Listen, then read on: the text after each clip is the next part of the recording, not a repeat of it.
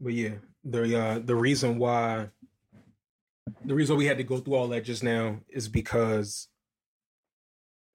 the the last episode we had the game at the wrong um the wrong setting.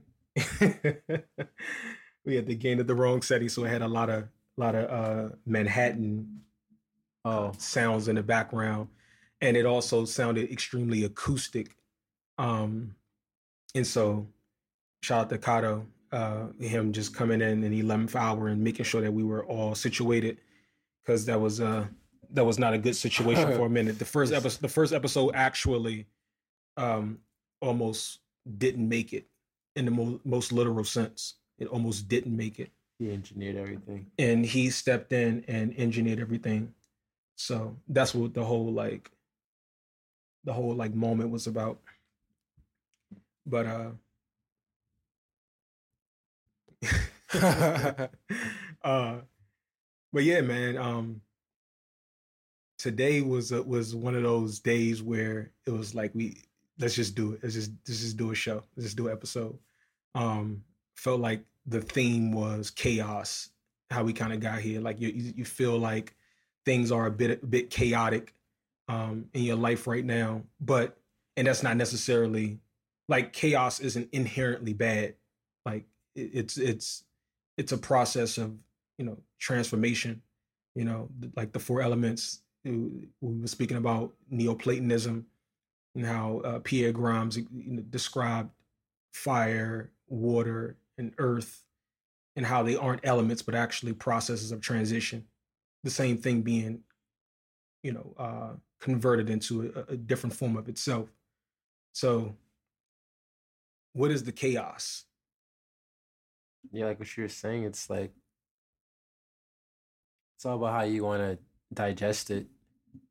You could take it as something that's so many things are happening to you, or you can understand it's like this natural force that's to be reckoned with, and it's necessary for like transformation and evolution.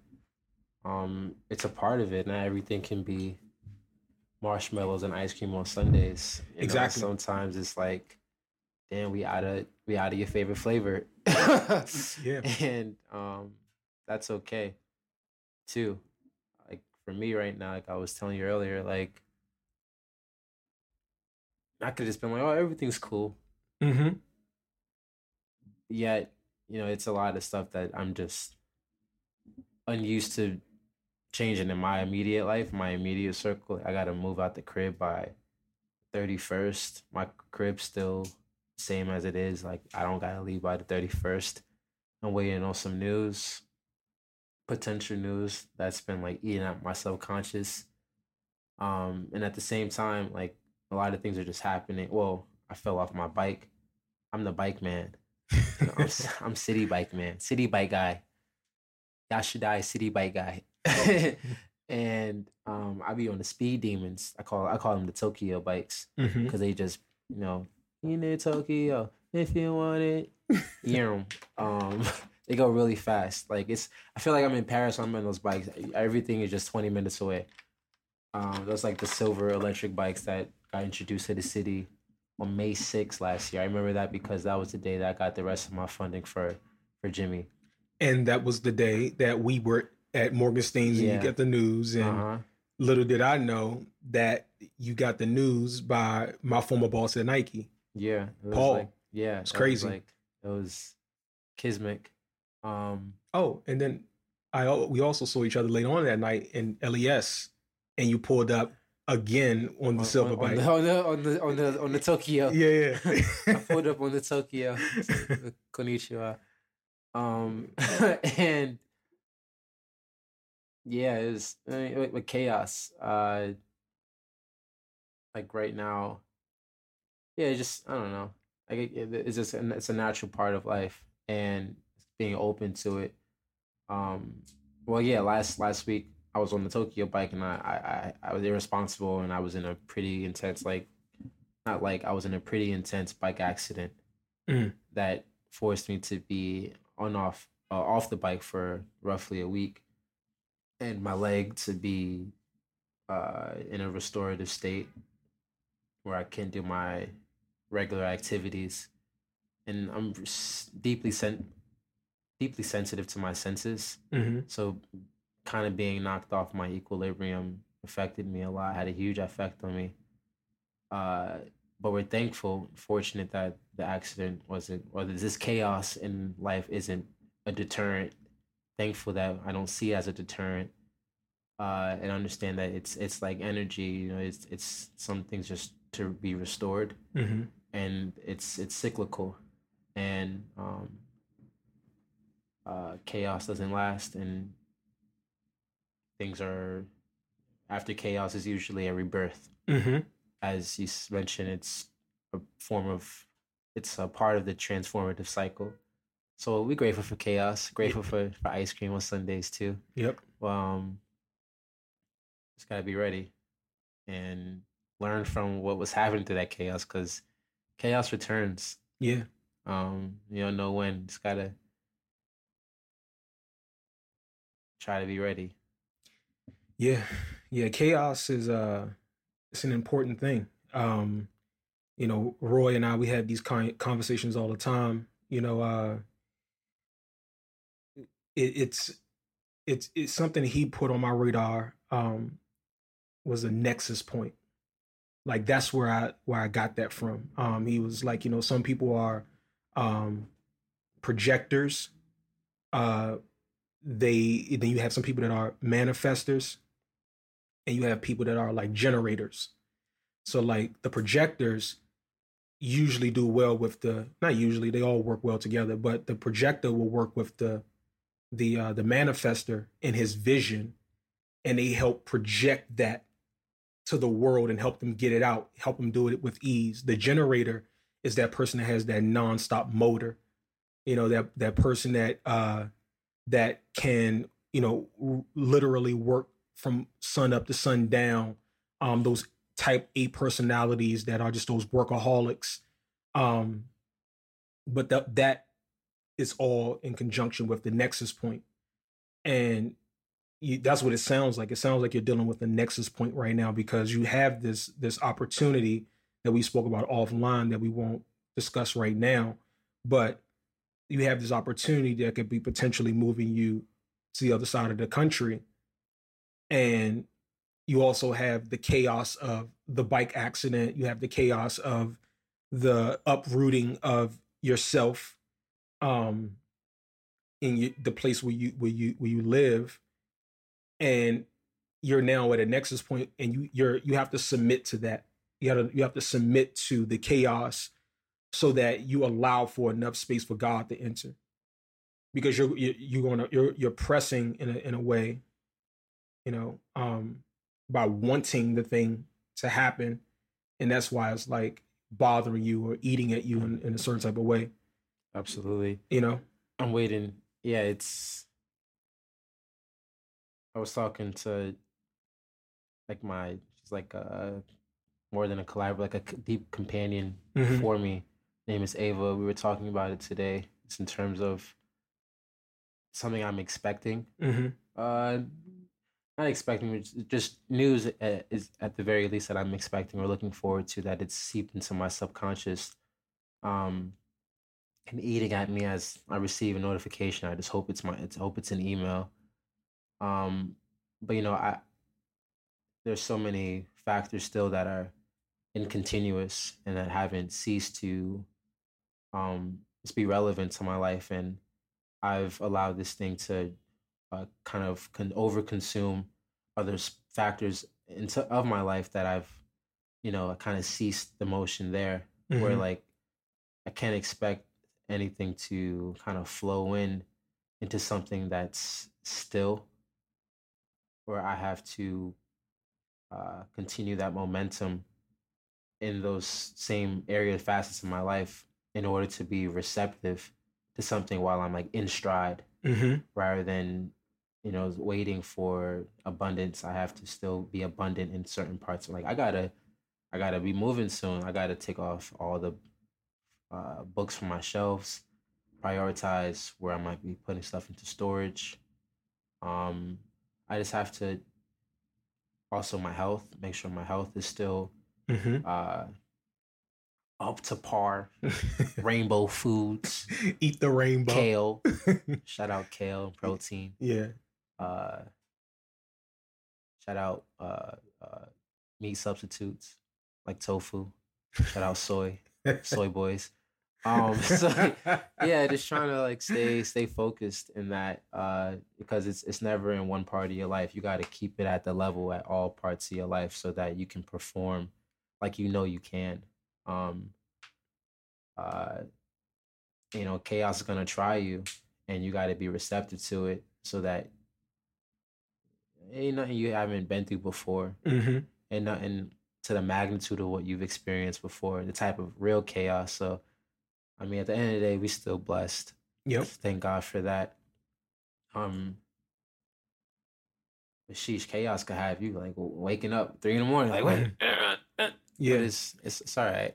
E- even to the degree well yeah because you mentioned that the film some of the film was Oh. compromised in the actual chaos Yeah, that was crazy. I so last last week I got to meet with um uh, Trevor Baldwin. He's the nephew of James Baldwin, hmm and so the film I'm working on is called Jimmy. It's about uh, it's a film about it's a narrative film about James Baldwin's life that predates his fame when he first moved to Paris from Harlem in the 40s. And on my bike accident at eight in the morning on the Manhattan Bridge, uh, coming from spending the night at the homie crib from watching snowfall. Uh, shout out Franklin Saint.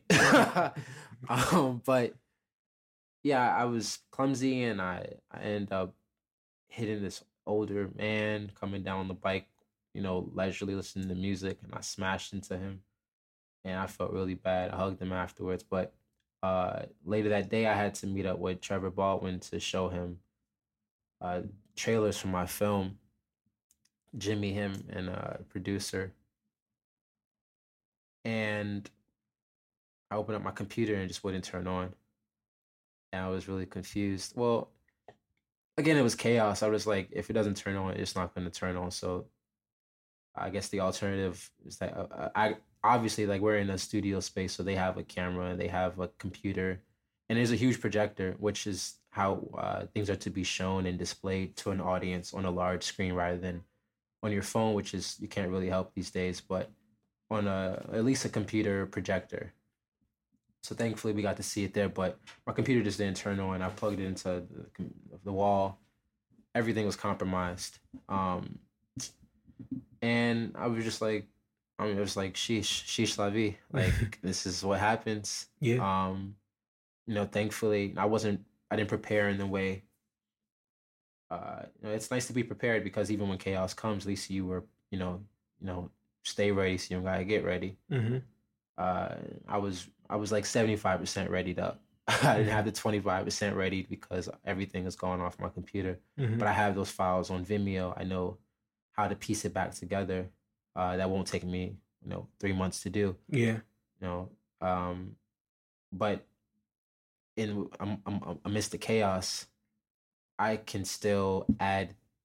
I might be able to add things that I haven't shown before in the original cut to this new edit, um, which, you know, I'm I'm really selfish with my edits. It's like I'll get into this flow, and I'll just it's just a rhythm, like counting the notes from reading music, just doom doom, or having it a, like a, a, a, eighth note, do doom do doom.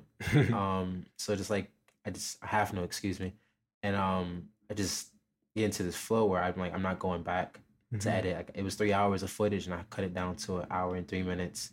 Mhm. Um, and so, uh, I mean, now I have the opportunity to actually do that unselfishly, uh, to add a little bit more footage if it makes sense. Yeah. we took so much time trimming off the fat. But the most important part of this is amongst the chaos, I have time to reflect. And a lot of the parts of these trailers I have in the trailer, but I don't actually have, in the film. Um, so, and I thought about that before, but I was like, I'm not going in to add that. hmm Um, but it's you know you you've you've helped me coin this years ago when I used to just flood your DMs with questions. It was like you just be like, and it's I used to message you like m- paragraphs of things or like or like it- I, I I used to meet the character count So I had to add like just like copy something in my notes, then paste it so it would look like I was just like typing forever. Yeah. And then you just be like, it's not formulaic. Yeah. I'd be like, what the fuck? Like I just texted this nigga like I like what is he talking about? like it's not formulaic and it, it's it's not, and you just have to be receptive to what it is and understand that there's always room for some growth, even when you're cutting out. You feel like you cut all the fat out. Yeah. Like Braun got what like ninety percent. He got like zero body fat, but it's always a little bit to still cut out no matter what, because it's just it's just there. You just got to be open to experimenting. Therefore, like uh, so many things are can can be found when you experiment. Um, A new perspective, a Mhm. new tone. You might already have your voice you feel, but it's always a new inflection or a new pitch, uh, higher frequency. Yeah. Um, just gotta try, uh, and just gotta keep doing because endurers we trust. As we trust. So Yeah, you know, and, and to that point, you know, first of all, yeah, it's not it's not formulaic like that. It and it wasn't me trying to be coy, uh, or you know, you know, no, I'm, Yeah, it- I, I used to tell my mother. My mother would always be like, "That's what like." She'd be like, "That's some. That's what like sensei says says to the student." just like like like you don't you don't gotta say too much. I'm like, this funny. yeah, it's it's because you know it it reminds me of when we did the the community project and um and they wanted they wanted me to do like a master class on you know how we had so much virility with the phone number right out the gate. And um and they were like where, did you pull it from? And i was like well i just grew up watching like BET uncut. And i used to remember mike jones's um 281-330-8004 like Yeah. I rem- like I'm like, okay, well, I can bring all of these like influences. I remember the Got Milk campaign, you know, Yeah. uh, how ubiquitous that was and how it made sense for everybody that they put the the milk mustache on. Um, and it was just a, it was a it was an, a level of play in that that campaign Shout and then- Cassium. yeah.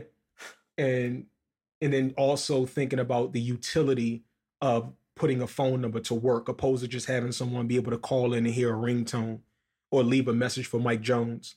And it's and so I say all that to say like when you're pulling from real places like that and you're you're ignoring the audience. You're you're actually ignoring the audience. You're only listening to yourself.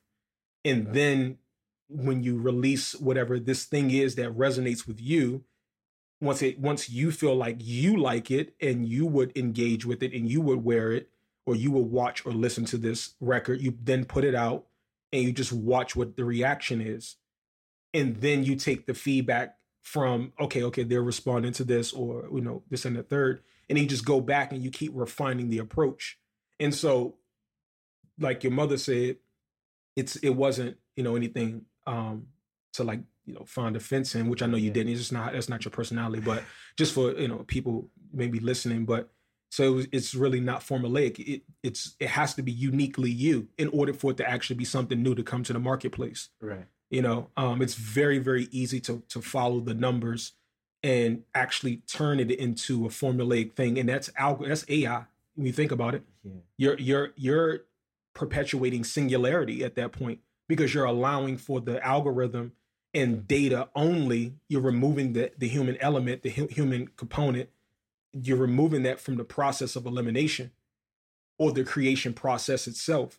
So you're perpetuating artificial intelligence by allowing your creative output to be predicated on analytics only. You know you, you can to a degree allow for it to order your steps but um i think that you know it has to be a level of human a, a, a, human centric approach if you want to actually connect with human beings but if you want to go viral if you want to appease the algorithm then you can play that game by playing to the the analytics of it all you know so um i guess that's a that's a long-winded way of saying it's not It's not formulaic formulaic. It's not. yeah especially when you're trying to again especially with creating like the, the the act of doing something it's it's not posting on instagram at 9 a.m or uh you know like sponsoring something it's it's really like again, like it, you, when you're dealing with natural elements, you have to trust your your, your gut Mhm. and um your in, intuition. Uh, and you know, like I was saying earlier, like this conversation, I knew it was going to be fueled well because we just, you know, I, I can trust my gut because I I eat, I eat well.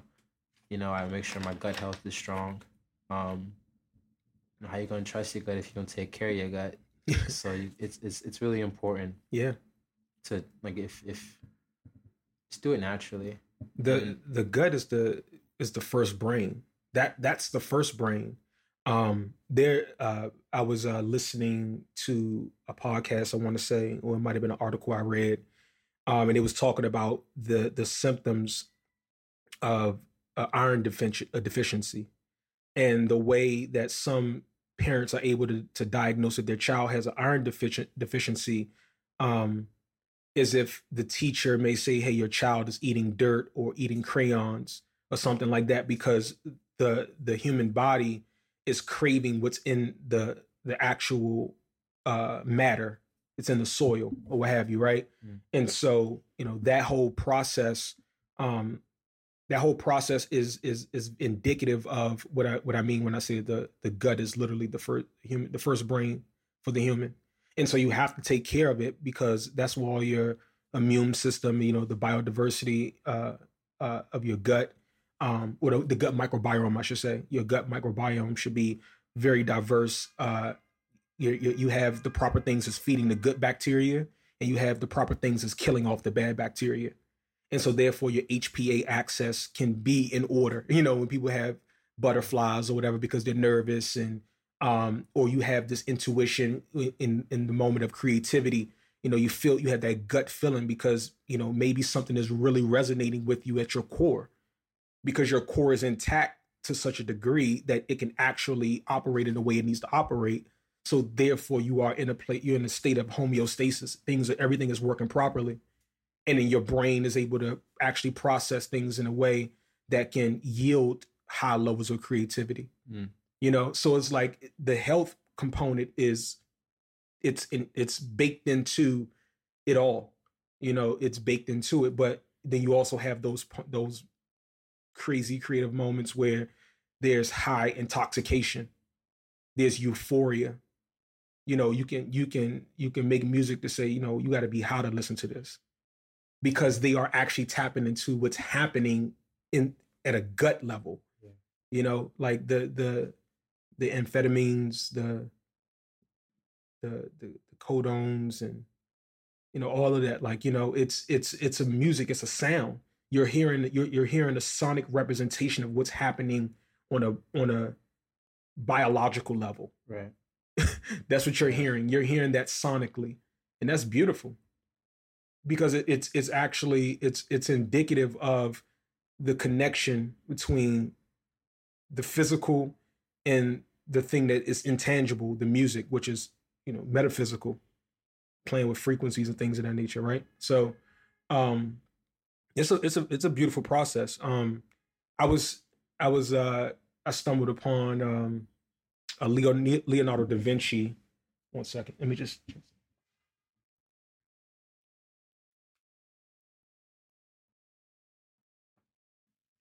Um, I stumbled upon um a Leonardo, Leonardo da Vinci documentary. I don't even know if you call it a documentary, but like a focus piece uh, on his life. And uh, man, like I really understand why that's like the, the why that's considered the Renaissance era and why he's considered Renaissance man. Like, you know, the reason his work I feel connected the way it did is because he actually understood, you know, uh, the the the anatomy. He actually was dealing with uh, dead bodies when it was illegal to deal with by this like the state declared that it was illegal to to, to deal with um, uh, decomposing bodies but because he was uh, artistic genius he was given the green light to play around with the human anatomy and uh and so a lot of our first graphs and maps of the human body comes from leonardo da vinci's work and so when you look at the mona lisa and things of that nature that he created you can see the the the the level of detail because he really understands the the anatomy of man and you think about the Vitruvian man and how you know he squared the circle and how much math is involved with the creative output.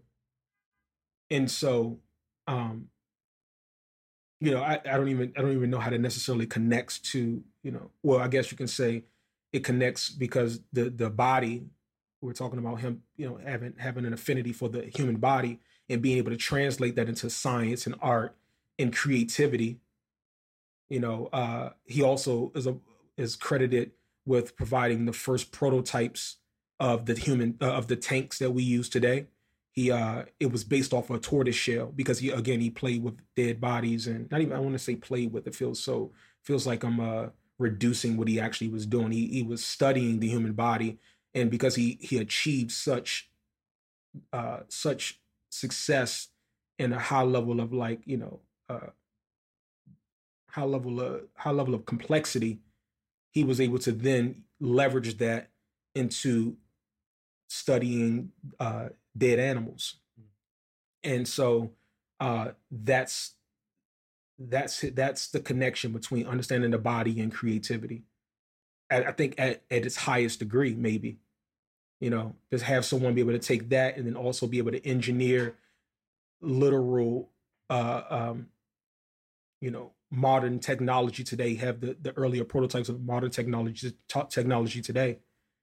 You know uh basing that off of the, the, the tortoise shell and the actual the the earlier prototypes was wood slabs steel and then the strongest men on the inside cranking the wheels with other soldiers sticking out spears on the outer, you know, through mm-hmm. through the holes to mm-hmm. the exterior, mm-hmm. and that was how they would want to move with the with the earlier prototypes of the tank, but it didn't make it into into uh to uh, I guess manu- it didn't make it to the manufacturing stage because it just it wasn't possible. It wasn't usable on the battlefield. Greek Spartans did that, right? Spartans used that. Maybe. Yeah, I remember. Maybe.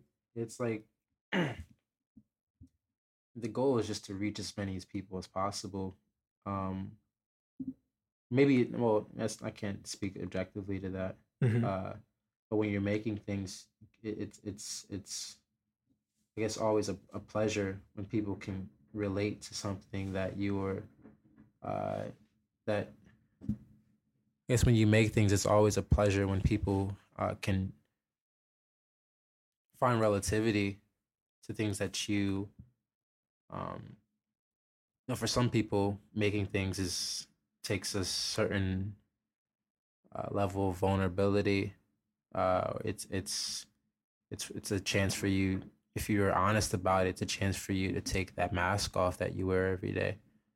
Uh, I can only imagine working with dead bodies, like the like like anatomy of man, just stares you right in the face every day. Mm-hmm. Um, you know that Mona Lisa. I, I I've I've I haven't seen it in person. Um, probably skipped a line. Uh, but I, I haven't anyway, anyway. I'm just thinking about it. Like I know, like just uh, I don't think I can really speak about it because I haven't seen it yet. But I, I just know what, what how people react to it. It's like psychologically how um it it's like a Madeleine effect almost, or like it, it can like strike this uh strike at a a memory or feeling so innate to the human that you know, I've heard people talk about how they've shed tears looking at it. It's like uh it's like like the Madeleine effect I think came from uh which writer was it? Um I forget, but he talks about the Mandela effect in terms of like it's it, they speak about it in food and like in food culture about when you eat something for the first time and or when you eat something it takes you back to your, your childhood that like your first lick of ice cream or mm your first Madeleine that your mother used to make uh, whenever you had uh, um, a teary eyed day. And she'd make it every Thursday evening. It's something to, to like look forward to, or just, again another like f- f- uh, sense of uh, homeostasis. Um, Vinci was. I know he also like coined. He, he's the reason we have like the double helix staircases. Mm. Um, and like the scissors uh, he's just like super. You know, whenever there's like a matter of chaos, there's a way to solve things, and that's how creativity comes in terms of how to solving problems. Yeah, that are innate in our uh, interior lives hmm and how we can take that to the exterior lives to to benefit our lives and those around us. Um you know art does this thing when it, it, it connects to something that's totally intangible it's it's it can't even be touched. It's it's of uh i think when it's done appropriately um can strike something like that's just so innate inside of us that can make you like shed a tear because it's it's higher it's bigger than you. Hmm if you're doing it appropriately it's your contributions literally help save like help save lives or and that's not like why you do it. You do it because it, it's saving your life. And it can be this type of reciprocal thing where your your contributions are contributing to the longevity of other people's existence maybe. It, it, it- it's it's that deep too. Yeah, it is. it's nothing to play with. It's like Yeah, yeah any form of expression you uh it's shouldn't be taken lightly yeah. When you when you think about creativity, it is at a at a, at a foundational level. You know, solving a problem. Um, you know, I have two places. I I guess I want to take that. You know, um, if you want to, you know, and I'll, I'll use the, the Apple example. You know, Steve Jobs and his level of creativity, him and Johnny Ives and Marc Newson was also dealing with Apple Watch with Johnny Ives, I believe. But like that whole approach, they're trying to solve problems for people creatively using smart tech, smart technology. What I think people think Apple does is make the iPhone cool or make the MacBook cool. To a certain degree, the aesthetics, you know, you had the eye candy of it all. It's it's a thing, right? But they're solving problems for people that they deem are you know, deem cool. You know, like when Dr. Dre first saw the iPod, he was like, someone finally got it right. How to put music, you know, on a device in a way that is pleasing to the to the creator.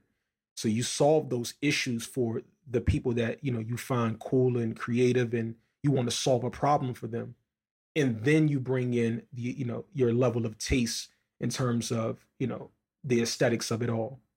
You know, form comes after the function.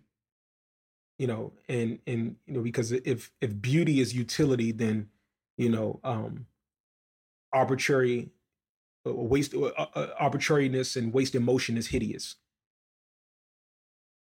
So you, you want to find the utility in in the in the idea in the moment in the in the product that's the beauty of it all and once you actually do that then you could come up with something like the scissor that actually serves a purpose be, and then you can make you can beautify it but the fact that it actually is solving problems for humanity and, and being useful that is the beauty in it all and like Dostoevsky said, Dostoevsky said, you know, beauty will save the world. And so, you know, creativity and art and all those things is it is that deep. It is that serious. It is that serious. Um, you know, the the philosophies that you know we subscribe to that in that impacts or inspires architecture, and the architecture uh, mirrors or signify sig- signals or signifies as well um the the the the habitat that it resides in. And so when you think about uh modern designers the i forget the japanese guy's name that uh that made the twin towers but he also made the first section 8 uh uh housing project in missouri Sheesh. and so the reason why they tapped him for that project is because the policies that were coming into place were modern policies and they wanted architecture to to to to uh to echo the the policies that were being put into place and so the progressives of this of the late 50s and 60s lyndon b johnson specifically he you know his administration chose uh, the japanese architect because especially his, his focus was modern design you know, uh, you know, aka the original Twin Towers design in Lower Manhattan. Mm. And so that uh that property had a modern design because it was it, it was funded by modern social economic policy. And so when you think about art and creativity and philosophy and all those things and how it impacts your day-to-day life in ways that you aren't even aware of, you have to actually put everything into your output. And it has to be honest. It has to be true. It actually has to be rooted in something real because it has a, it has ramifications that go far beyond what you think it does. And that's where that whole like tom waits quote comes in at where it's like the way you do anything is the way you do everything. Mm-hmm. because if you uh, you know we you know you think about the butterfly effect and what how you treat the individual in front of you actually impacts several other reactions out in the world you then take more responsibility you know in the way in which you conduct yourself and how you treat people but you ha- but that also has to come under a level of humility at the same time and that humility for me comes from my spirituality and knowing that we're all fallible and that we're all equal in the eye of God. And when you think about Leonardo da Vinci in that Renaissance era, it was a lot of that was given reverence to the creation of God, which was the Vitruvian man and things like those type of things like it's rooted in it's rooted in really metaphysical universal spiritual the source the one the good. It's it's actually rooted in all of that. Hmm. it's aiming at that. It's trying to show the highest version of god's creation. That's what it's trying to do. Hmm. and because he was aiming at that that was his aim we now have a lot of beauty in the world. We have a lot of usefulness, a lot of utility in the world. And it goes back to the quote before. If beauty is utility, then wasted motion and arbitrariness is hideous. Hmm. And so, yeah, I, I, um, I definitely, I definitely can see that you're you're pulling from a place of of of of realness, like it's authentically you I think that's why we I I I connected with you in the way you did. I did. Um, you know, we kept running into each other. Uh, and I was like, and I, me and James were we had a meeting in the neighborhood, and I was like, let's kill some time in blue and green. Let me see what they got in here. And then lo and behold, you were in there, and I was like, I gotta I gotta see what's up with this kid. And I keep running into him, but you know, um, now it was like it was, for me, it was when it sparked, I sent you that like this paragraph, know, like, like this three paragraphs mm-hmm. on the DM, and I saw you the next day on Lafayette Street. Yes, that's you what was wearing the uh, you was wearing the uh, uh, the the off white Jordan ones, and you, and you had the Stussy hoodie on. Oh, the Kiko one, yeah. Yeah, I was like, I was like, nah, this ain't him. And then that that that's that's what that's what I remember most. Yeah, that was that was really. It was like too divine. It was really, it was not too. It was it was really divine. There's no that's yeah. too divine. It was at a purest level, just really kismic. Yeah. Um, yeah, you're right. Also, that quote earlier about the uh, Madeleine effect, I was thinking that was Mark Twain. Oh, okay. Yeah. and and I love his I love his quote. Uh, uh, history doesn't repeat itself, but it often rhymes. I believe that was Twain. Shout out Mark Twain. Yeah, it, it it really does. It really does. It it doesn't quite repeat itself because we were actually having a conversation offline, and I think this is a great a great segue actually. We had a conversation offline uh, talking about the '70s. I want to say. I forget what the cat. Oh, what was I forget the catalyst to the when we were uh, talking about the '70s. Because I was at the. Uh I was at the flea market. I go to the flea market. Every, oh yeah, yeah, yeah. I, I, get ice creams on Sundays, and I go to flea market, Chelsea flea market on Saturdays. Yeah. And it's this guy. His name's Danny. He a weird dude. Shout out Danny. He gave me twenty bucks every time I see him. Um, but he there's this white lady. Her name Janice. Shout out Janice. Shout out Kojo and Alan. We was at the uh, Kojo's booth. He he sells. He's a mer- he's a merchant for vendor for uh, a lot of African uh, sculptures and uh, art- artifacts, fabric, Um, yeah, and I pulled up wearing some what I'm wearing today. They they was like African bombada or whatever, and I got my fro out pick. I got the for those who obviously cannot see me. I got these shades I got in Mexico City that have it's like tungsten uh, filter as as as the uh, the lenses. I got uh like African print um oversized shirt.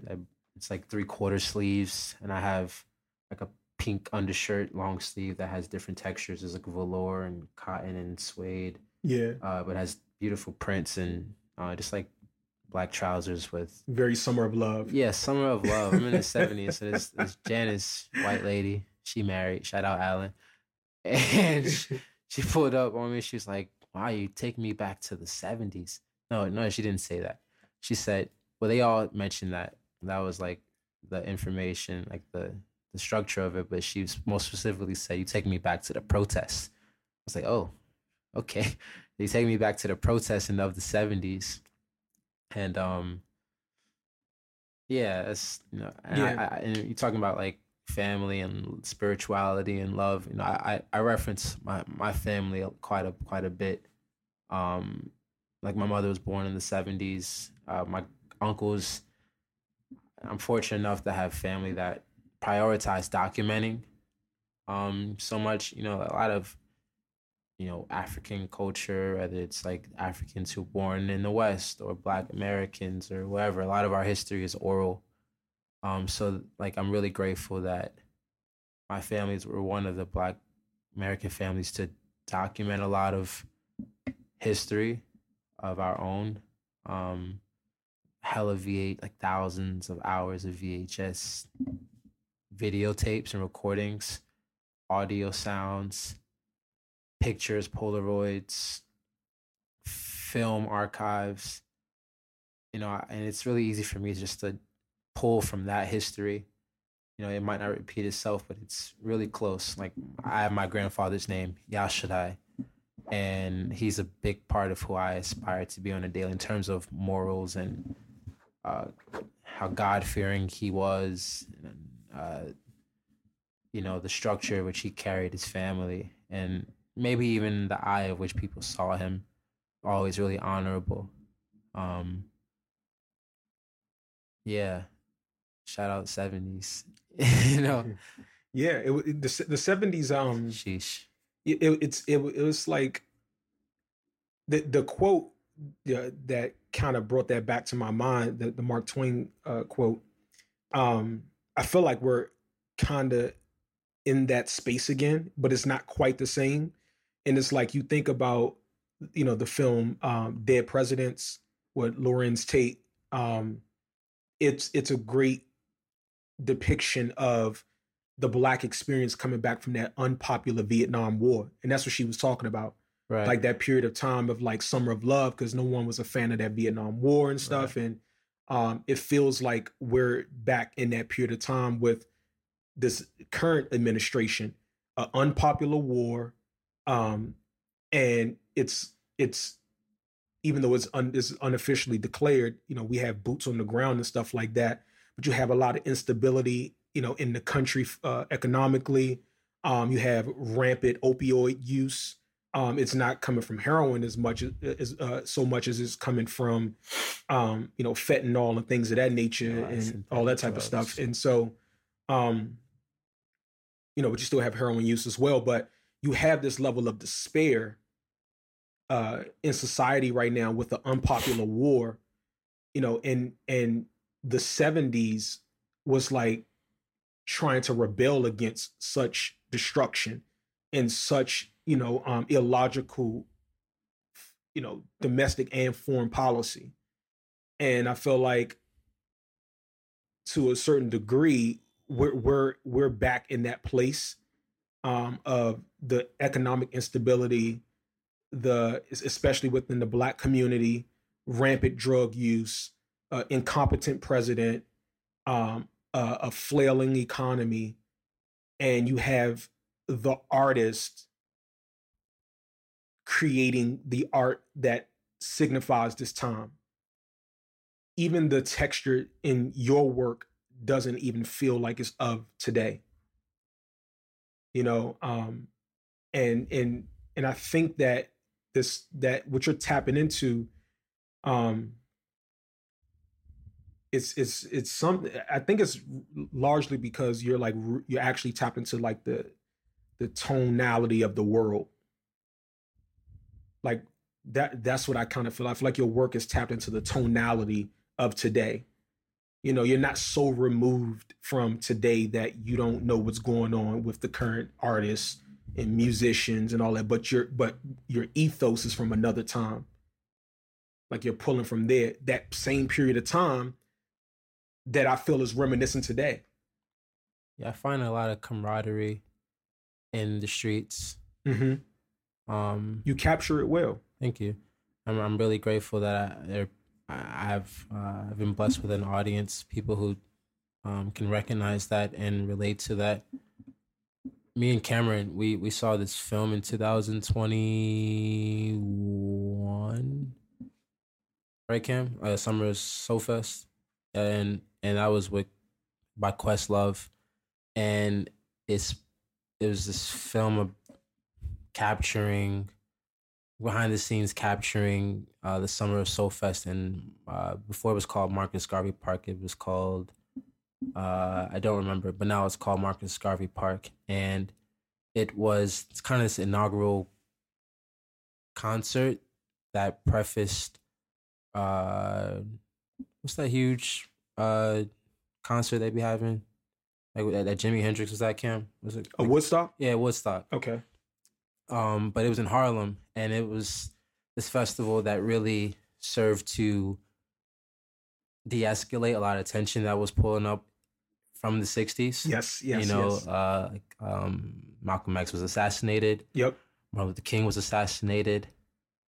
Um, JFK. Uh, JFK was assassinated. Mm-hmm. um, Yeah. uh, it, the uh, you know the state of America, uh, byproduct of like this the mental state of Black Americans in America was at a breaking point. Um, Doesn't it feel like today? It does, and music and how you know how some artists, you know, even during the Vietnam War, felt obligated to not speak, or they did, they didn't want their art to reflect the times. Um, some have this innate feeling just to you know sometimes just innate, um, but you know things that people are willing to take from inside to the outside can really help uh, people navigate through you know the troubled times of what they're we're all living through. In the '60s, were I can't even imagine people talk about even the '90s. You know, you couldn't wear certain things if you were you know quote unquote tough guy.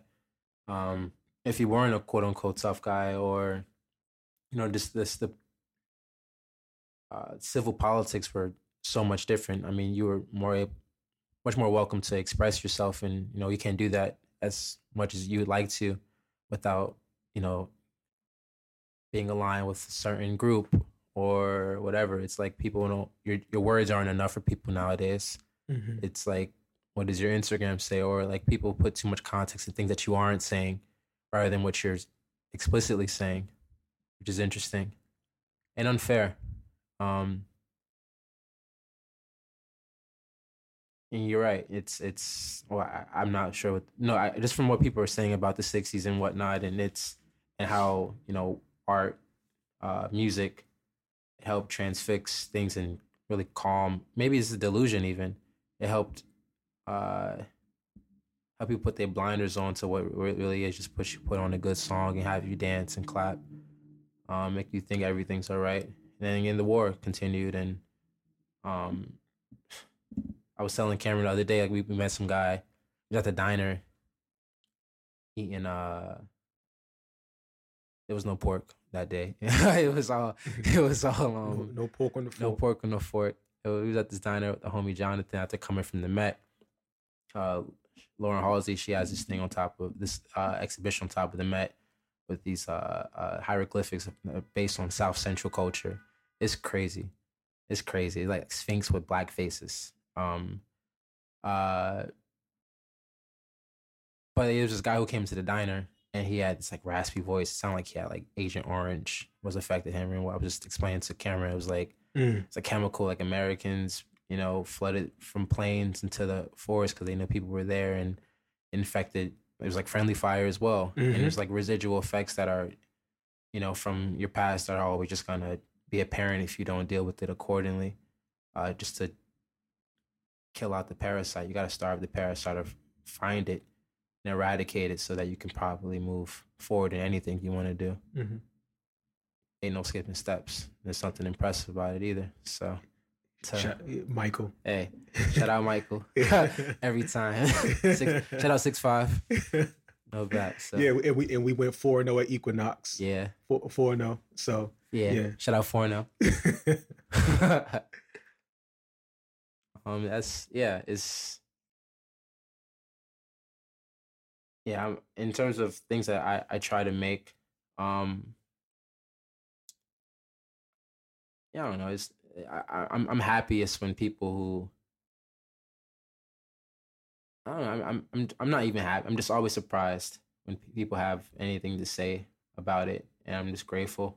Uh, because it's just such a privilege to have an audience. yeah, And we we all feel like we have something. We no, we all have something to contribute to the world that we call it. Like it's a, it is an ecosystem. hmm Um, and to have an audience is is is a it's a rare thing, and it's just something to be really grateful for. That people can not just recognize, but find a- piece of themselves into. Yeah. Especially if, again, if you're sincere and and uh, uh, just being careful about how you. It's it's it's people. It's like I don't know. It's just I don't know. I'm just grateful. No, I, I think I think uh, the level of honesty in the work allows for people to actually authentically connect with you. for sure. And so I think that a lot of people are only comfortable with the facade that they put up. And so therefore all of their relationships by definition are superficial because there's only a surface level connection. And that's like that lowest common denominator thing. Like we all like like the that's like growing up and you're like, "Oh yeah, I like Jordans. I like Jordans too. You my friend." Right. it's it's like an adult version of that in a sense. yeah. It's, it's that it's that superficial, and it's like yeah. J's. That's how niggas was doing math. Like, you got, Yeah, it's- it's it's crazy, and it's like but see when, once you contextualize it in that way, you you you get you get to laugh at it. It's like it's like it, it's like why are we like playing this game? You like It's like, Ralph Lauren? Oh, me too. yeah, so oh, you my man. It's Nautica like, sweats? yeah, we cool now. Yeah. and it's like it's like like that, that's not like real. That's not a real. That's not real. Right, And it's like right.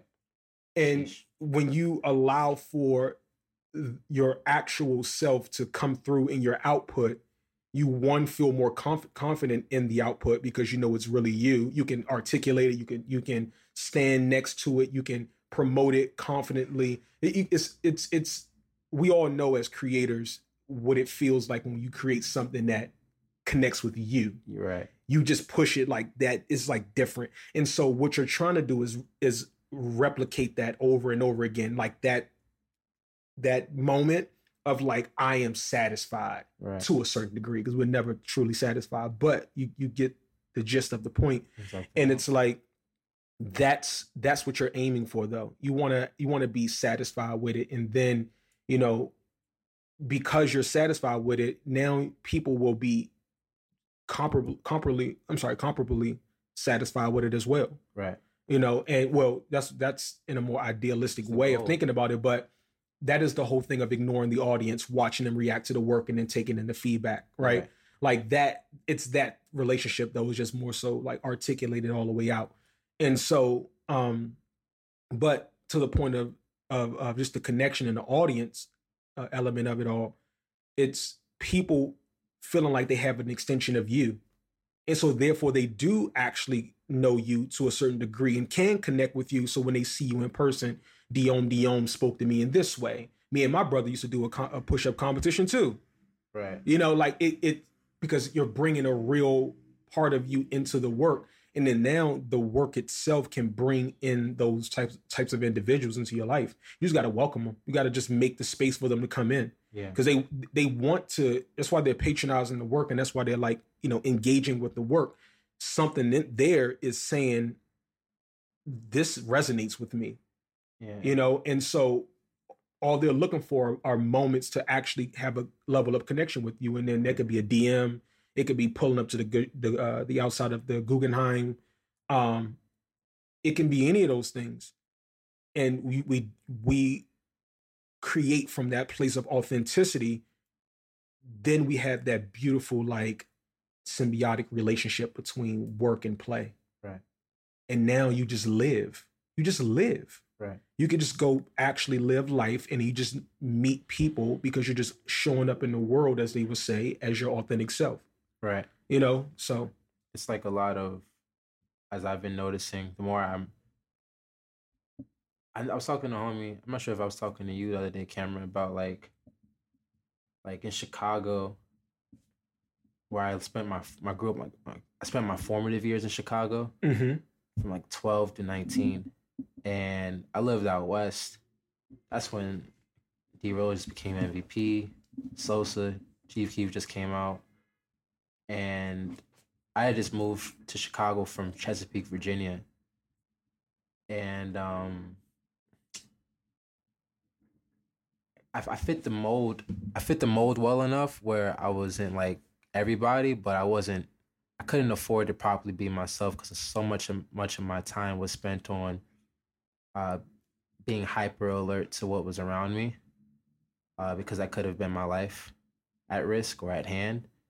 Um, and leaving that that environment, being somewhere like here where I, I interface a lot, but not to that extent at all, where I ha- I, I I now have the chance to relinquish uh like a point a part of my brain or wherever that's super stimulated in one area Mhm. now i can even that out to all my senses so i'm i'm really grateful that you know i i'm able to fully express myself like that because there was a point where it was hyper vigilant and just like what's around me. Looking at people's handshakes people are wearing listening to people are saying being hyperly emotionally aware uh and like of my surroundings because that was just the environment uh that we were in. So being able to leave that and giving a lot of credit to my mother in terms of well everything uh, but more specifically allowing me to always be myself since a kid i used to talk and people would be like why you let your kid talk to you like that because it, people just interpret expressing myself excuse me, as talking back to my parent. And she's like, "You're not talking. You're not talking back. You, I mean, it's- I'm just expressing myself." I'm grateful for her to allowing allowing that for me. I remember she used to always just talk about uh boxes and whatnot, and putting myself in one, and never keeping myself in one. At a young age, at like seven, like we're having conversation about that, like six, seven, eight years old. Um,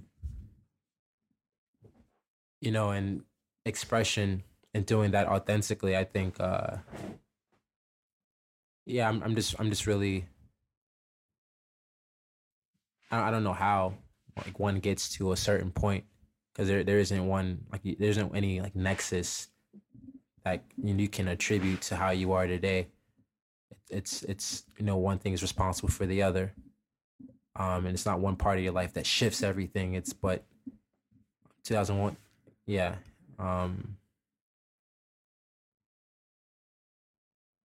Yeah, I think 2021 was where I was fully able to be fully expressive when I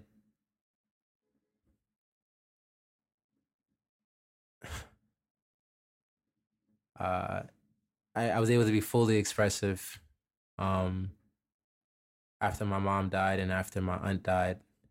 It was like I really don't got nothing else to. I can't lose any. Like, there's nothing that's like. It literally nothing can get worse than this, and those were matriarchs that are fully responsible for who I am as a person, my like my moral condition. I'm not sure that con- condition is the word, but from like my moral compass. Uh, they they were a compass for me. You know, and after that, now I remember like after my aunt died in September, I cut my hair. Hair is really important. I grew up Hebrew Israelite. Hair is really important. Um, talk about there are a lot of what's what's it called parables, um, in the Bible. Mm-hmm. Uh, and one is about Samson, like when he like his all his strength came from God, um, byproduct of his hair on his head, and you know, he leaned too deep into pleasure and through being seduced by a woman named Delilah, and she cut his hair after they slept together. Um, and he woke up with his hair cut off and all his strength gone. Um, so like hair, when I cut my hair, it was kind of an oxymoron where everything was flipped upside down. Where I felt more most empowered when I cut it off. Um, you know, hair is also you know like you know dead weight sometimes, and a lot of emotions you know stay in your hair. So it's important to cleanse and you know clean your body, especially during times of grief. Keeping routines, uh, um, keeping routine throughout your life, no matter the state that you're in, so you don't fall into this you know, despair of coping mechanisms where something could snap. But just keeping things on a level. And when I, when I cut my hair, I, I just felt super empowered. And that year, I, I relinquished a lot of control of self, thinking how I had to be in terms of how I thought I wanted to be, be perceived. Where, you know, that year I had to ask for a lot of help in terms of, well, my family well, I don't even have to say my family because I'm a part of that. Uh, like it's fun for like my mother in terms of you know help with finances when someone passes can be a financial burden on a family. Uh, and emo- obviously emotional. Um, and then you know like Morgenstern's, they offered to you know do- donate all of the funds for mother on Mother's Day to fund for my my seven siblings um, and then for Doma Om, where uh, we got to project, we projected the film on to different parts of different monuments, national monuments around the city. You know, that was the first time I, I, I did like a Kickstarter. Um, I, GoFundMe just had this taboo for me that I no longer wanted to use because I just associated with, with, with death, like my aunt and my mother so with the go the Kickstarter was really cool because I mean I asked for twenty five hundred dollars to to rent this projector and then to do wheat pastings around the city.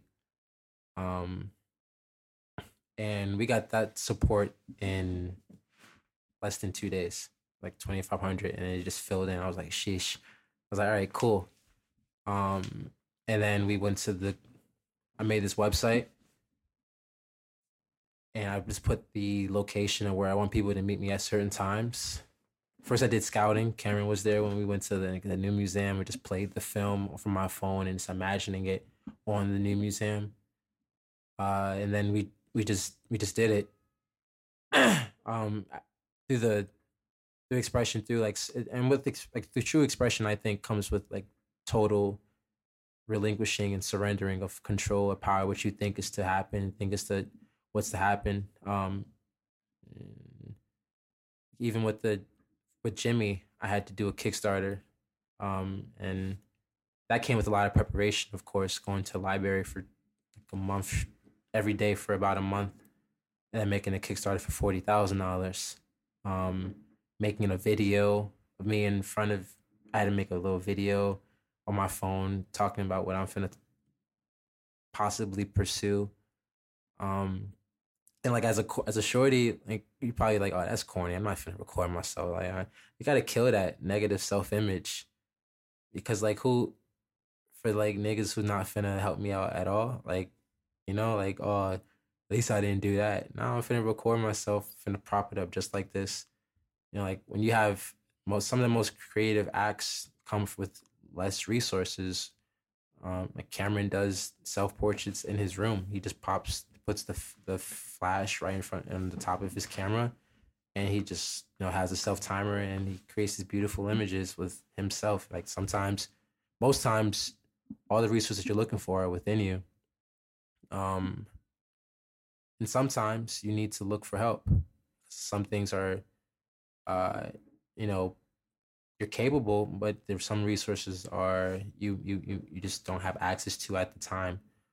And so with Jimmy doing this Kickstarter, which has a time has a deadline, I had two months to do to raise forty thousand dollars, which started on March 11th and it ended May 6th, where we was on the Tokyo bikes.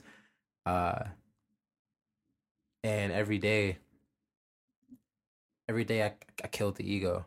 Every day I I didn't have a job. I quit working at Comme des in December. Um, I had some stock money that helped pay for rent. Shout out MGM. um, I uh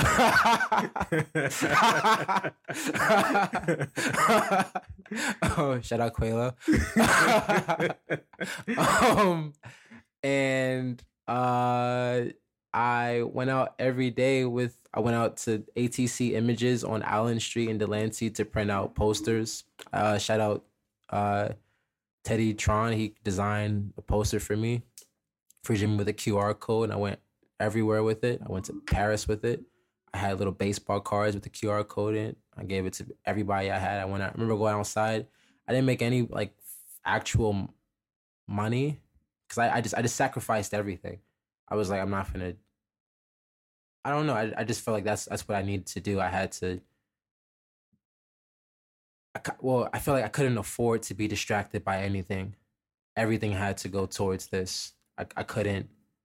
I I just had to be on my dean. I um, where like the only income I actually had throughout that time, a two month radius, was taking my saxophone outside one day and someone put in three dollars into my into my horn, and I, I almost cried.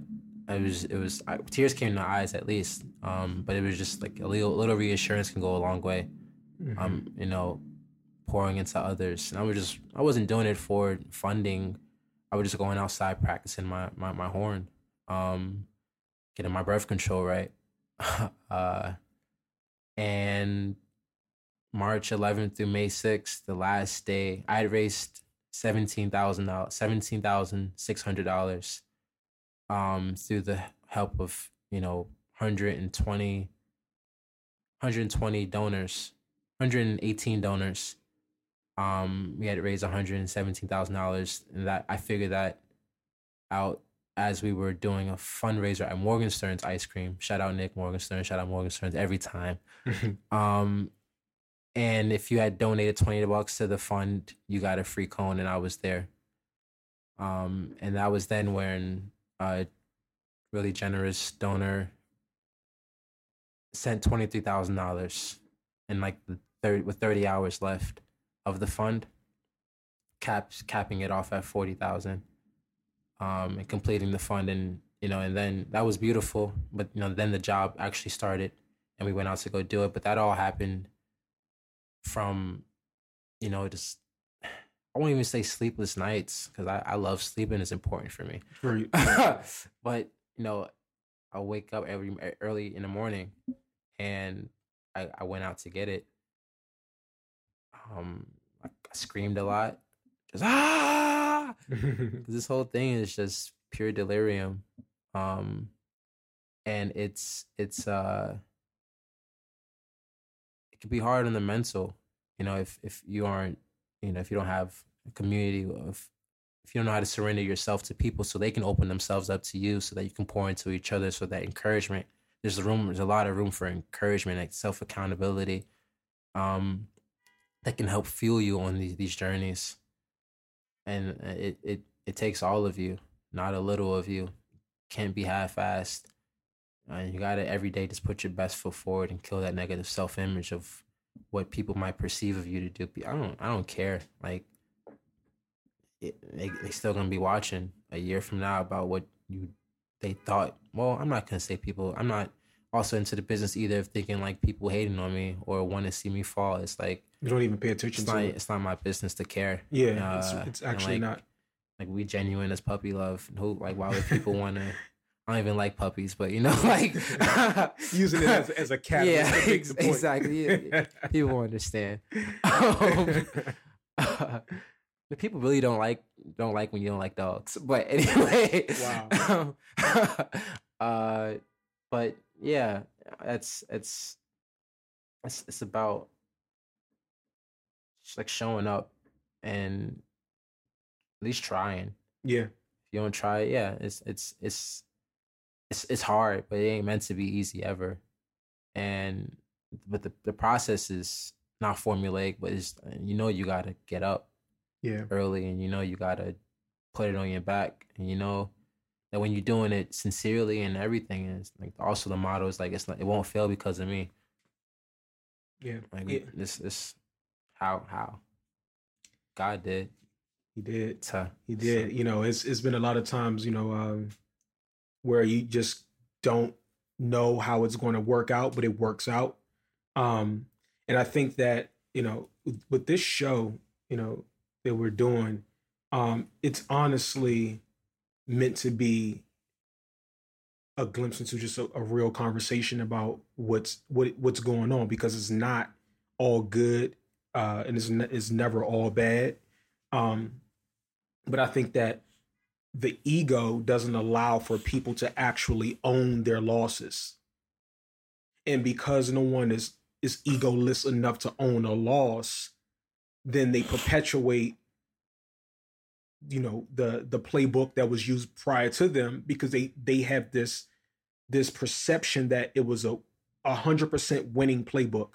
It was never a, a an ebb in that flow, you know, and so what I what I love to do is like actually own my losses.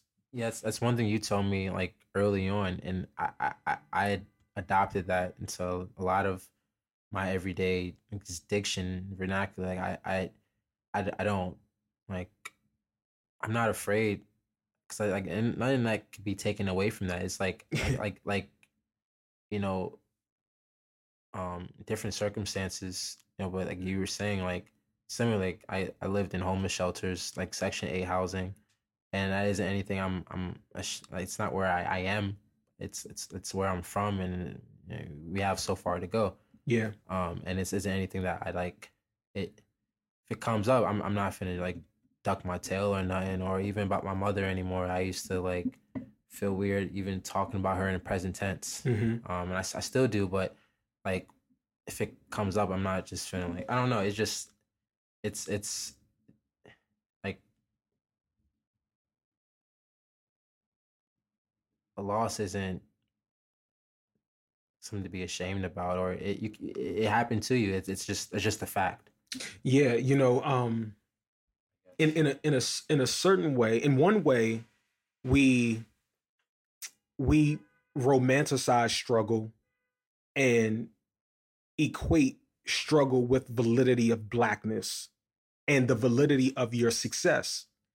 Uh, Michael and I had this conversation, and I'll save save the you know save a lot of this for when we speak. But you know, it was a portion in the conversation where, where we were. He said to me, he uh he said, "I would rather be Dell Curry than Steph Curry, and I know you would too." He was like, "I would love to be the successful father that creates a si- situation for my son to be a Steph Curry." But the catalyst to that point he made was me speaking about, you know, uh the validity of blackness in conjunction or or in comparison to the amount of struggle you went through. I don't even talk about that I'm my mother had me when she was 15, you know, section 8 projects, the whole nine. Um it was something I actually was ashamed of and this is this is like it's just like a, a segue, you know, from what you just mentioned before about wearing certain things on your sleeve and not being ashamed of it. And um but to stay on stay on topic, we were speaking about that because it was like, you know, 50 Cent, for example, like his his validity of his success and his blackness was certified because he went through so much trauma. No one ever questions his blackness because he suffered enough. So what does that do on a on a subconscious level to the psyche of black men in particular? That's where the ego comes in. You can never take a loss because you got to be the man to survive all of the struggle in order to have the validity of your success and the validity of your blackness. That's that's a, that's that's a lot. Yeah. That's a lot. And so when you think about stuff like that, it kind of it helps you better understand why we trick ourselves out of learning opportunities which disguise themselves as losses. Right. We we trick ourselves out of those moments mm. because we have men before us that are too prideful and too full of ego to it to own their losses and say where they had missteps. And then on the other side of it, we relish the the struggle because we feel like it validates the success in the blackness once we actually achieve. Right. And then you have people that are afraid to achieve because they don't want to be known as being smart. And so like it's so it's so many layered things there that can be unpacked, but I don't want to, you know, dominate, you know, the the the the conversation and go all of those routes. But it's really to make the point of saying, you know, I understand what you mean when you say you were ashamed to to to wear some of those things, but that that level of vulnerability, and I didn't want to stop the whole you know stream of consciousness that you had, like the whole fluid thought, the reason why we have the show, and want to stop that because you, you but, but you said something um, earlier. You were talking about how you were you had a, you were you were struggling to express yourself, and so therefore you watched the details of things a lot. And then when I hear you say that, I've never heard you say that before. You know, in all of the years we've known each other and had conversations over dinner, I've never heard you actually say that before. And it actually gives me a better understanding why you document everyday life the way you do. Mm-hmm you're able because your eye was already trained to see that it's very reminiscent of Zeke's constant practice. Like he was t- he was explaining the philosophy behind constant practice and how he can be on you know Yahoo Japan and you know all of these like you know proxy sites and stuff and looking at these very obscure items and these very low pixel images. But because his eye has been trained long enough, he can move fast due to that constant practice of doing it every day, the, the repetition. In that, he built that muscle memory to be able to identify an amazing piece or subpar piece that's worth and, and if it's worthy or not to be on constantpractice.com right? And so when i when i hear your actual experiences and this is a, a lot with the, this is a large part of what the show is about is to be able to like actually get those moments so that people can see the the through line between a honest experience and and really understanding that things that you're going through they one day will become an asset mm. they will become a, a, feature to your to your machine your machinery it will become your superpower mm-hmm. you have to allow for yourself to to submit to the struggle and submit to that to that the the the, the torment that you're going to go through and understand that there's a level of optimism there at the same time. Not you don't you, you shouldn't have to be you know nihilistic um, uh, and resentful and hardened by these experiences and feel like I need to smite God because of the hand I was dealt, right? Um, right. And so when you think about like that, the, here like hearing your upbringing and your attention to detail, it it, it better helps me appreciate your work in the way you document New York City every day. Um, while it makes a lot of sense. Um, but to put a bow on uh, the whole like blackness and you know struggle and um, the validity of your success, you know, we have to in one way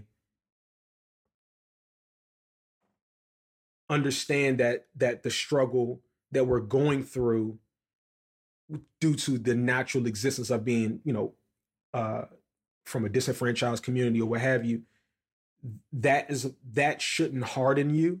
That shouldn't make you resentful. That shouldn't turn you into such a such a person that you no longer c- can come back out of the abyss. But it also doesn't validate your blackness just because you struggled an immense amount. Right. Right. It's it's a it's a proper it's a proper what, what the Pierre like Pierre Grimes says, a proper straining and slacking. Mm. It's a proper straining and slacking. Mm-hmm. You have to find the the like the proper, you know, uh, degree that it needs that muscle needs to be worked or or something needs to be gone to. Um, and again, it goes back to it not being formulaic. It's I'm not Yeah. here to give you the the the the to the the decimeter, you know, what you should do with the left hand and the right hand and how you should turn your face. Like that's not like what it's about. It's about understanding that there's nuance Mm-hmm. and that when you do go through things that it's actually being done for your highest good. And that is baked in with faith. And allowing and then also having the humility to allow for something if you don't want to you know some people want to call it the universe the source the one the good beautiful god. Allow for that thing to have space to order your steps Right. because you're going out on faith Right. on your own hero's journey Right. which is also chaotic Right. because it's transforming you into a new it's all it's all connected Yeah. it's all connected and so um it's crazy we were we were speaking about a new um we were talking about kanye's 808s and heartbreak